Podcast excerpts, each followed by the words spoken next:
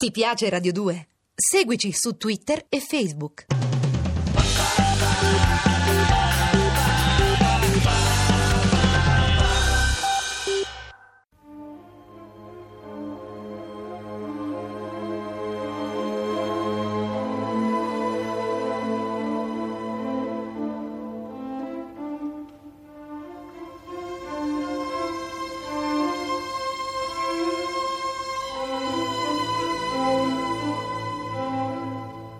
La scala per l'inferno. Originale radiofonico in 30 puntate di Valerio Evangelisti. Regia di Massimo Guglielmi.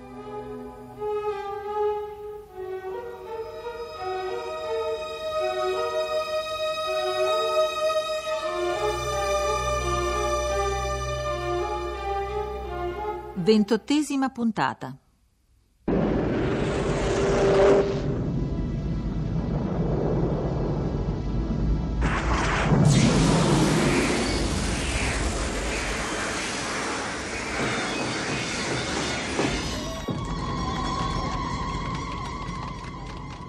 Raquel, Raquel. Arto, per favore, non ci disturbare. Alazzar, tu sai chi è questo Raukeil che invocano laggiù? Diccelo, ti prego. Raukeil. Oh sì, io so chi è. Lo scoprimmo sull'isola di Benaware e forse avremmo preferito non sapere mai che in cielo esistono cose del genere. E chissà quante altre ne esistono, forse ancora più orrende. Prima di sbarcare a Benaware, Al-Khatib ci aveva recitato altri brani del libro della Scala. Avevamo appreso della prima terra, morta e sterile, della seconda, popolata da insetti giganteschi capaci di scorticare un uomo, e della quarta, immenso groviglio di serpenti velenosi, e poi la quinta, gigantesco sasso rovente, e la sesta, coperta da un oceano in cui nuotano mostruosità senza nome, fino alla settima, affollata di demoni che respirano nelle tenebre. Ma era la terza, Arca, che aveva Raukeil come guardiano. Aspetta, Samuele, aspetta un momento. Guardate laggiù. Si dimenano tutti come pazzi. Cos'è che gridano? Non riesco a capire. Mi sembra a bota, a bota, ma siamo troppo distanti.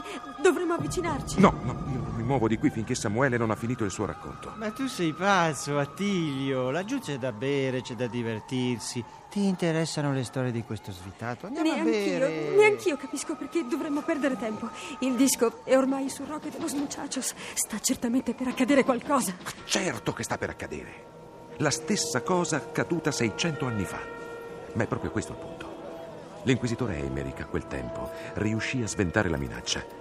Prova ne sia che la storia non ci parla di mostri scesi sulla terra o cose del genere. Come fece?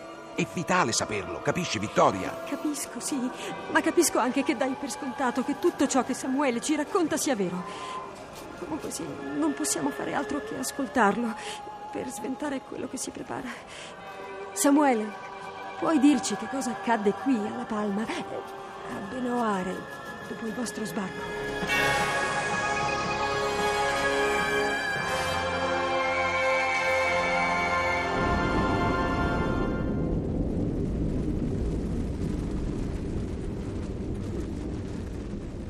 L'isola sembrava deserta.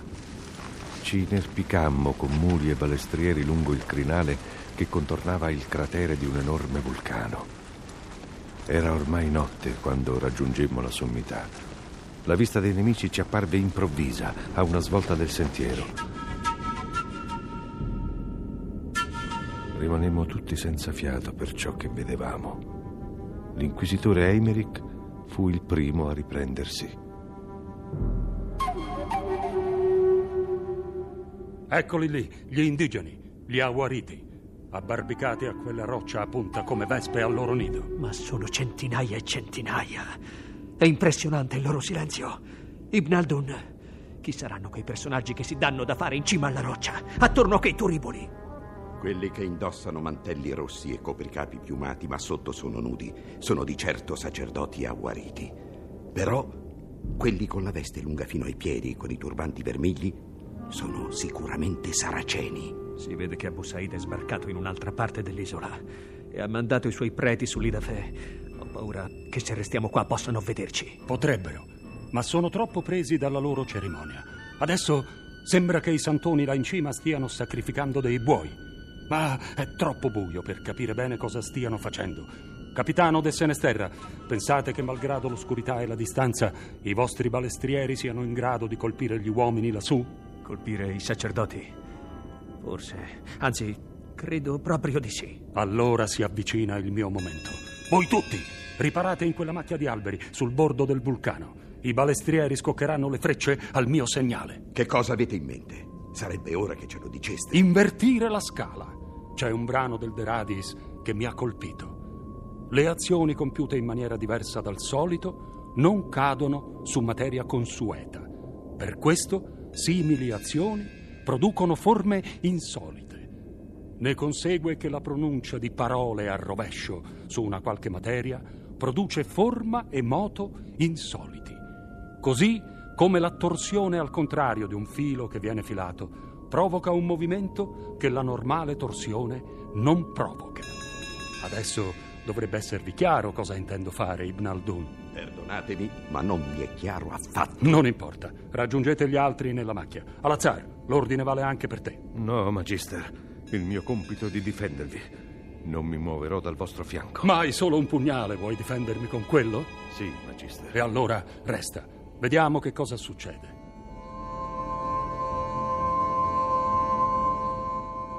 Ecco, guarda.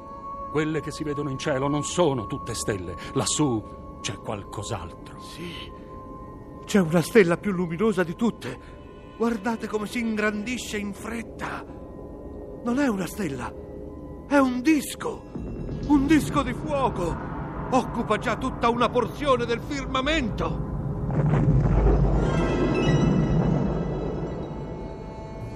Queso te per tutta nomina tua. Ascolta, il vento ci sta portando le parole dei sacerdoti. Sì, non c'è dubbio. È una delle formule del Picatrix. Coniuro te, per rauchei, qui est angelus, quem Deus te composui. Non è la formula che mi aspettavo. Contro questa sono impotente. Ma cosa succede?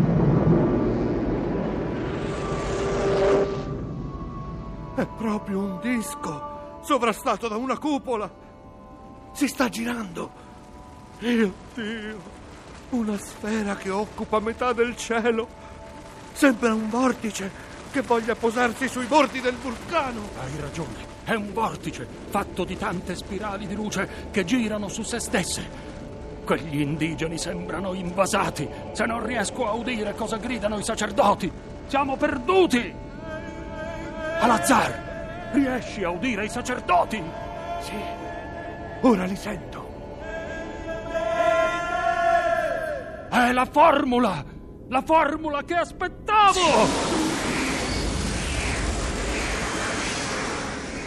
Il disco si è aperto come una galleria. Cos'è che ne salta fuori? Ha una corona in testa e stringe. No! Non è possibile! Cavalca un leone! Si sta posando sul bordo del vulcano!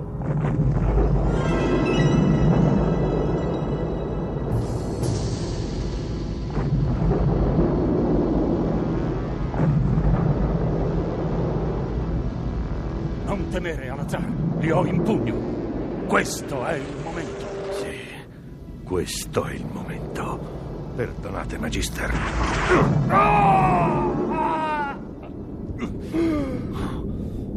Alazar, tu...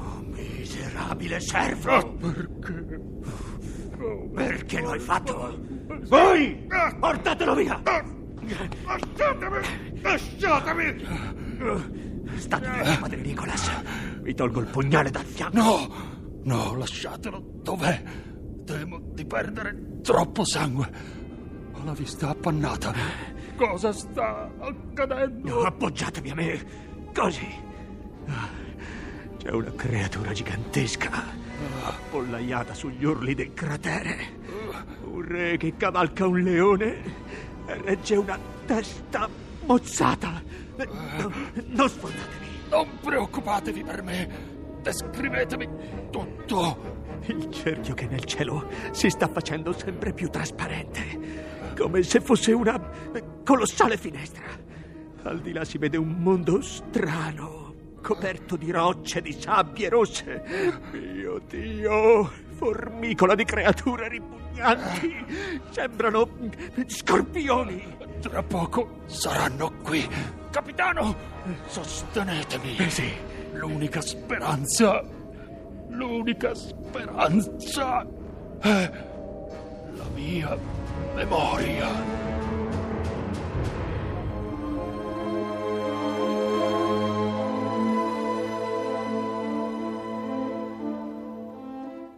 Avete ascoltato La Scala per l'Inferno con Michele Gammino, Alessandro Iovino, Valeriano Gialli, Sergio Troiano, Germana Pasquero, Giorgio Bonino, Norman Mozzato. Realizzazione tecnica di Lorenzo Cotta e Luca Trevisan. Posta elettronica sceneggiato chiocciola rai.it. Seguici anche su Twitter.